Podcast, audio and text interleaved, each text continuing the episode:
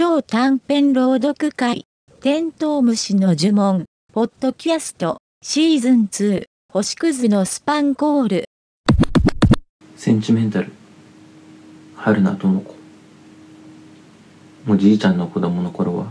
流れ星を見ると願い事を3回唱えていたらしい。星には決まった位置があって、つなげて動物や何かに見立て、星座っていう名前をつけていたという。一番信じられないのは、都会ではほとんど星が見えなかったってことだ。人工的に星を打ち上げ、空にばらまくようになって、流れ星なんか当たり前に降るようになり、競争的な満天の星に規則性はなくなった。そんな星で埋め尽くされた夜空と競うように、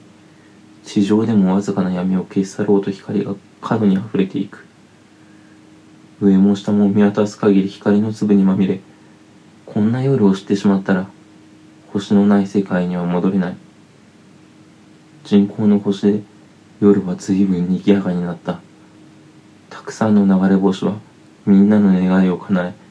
瞬く星は空から多幸感を降らす。だからもう、真夜中に発作的な孤独に押しつぶされるようになることもなければ、涙が勝手に流れることもないし、人恋しくなって恋人に無茶な電話をかけることもない。まばゆい夜を手に入れた幸せな僕たちは、代わりに感情を一つ手放したのかもしれない。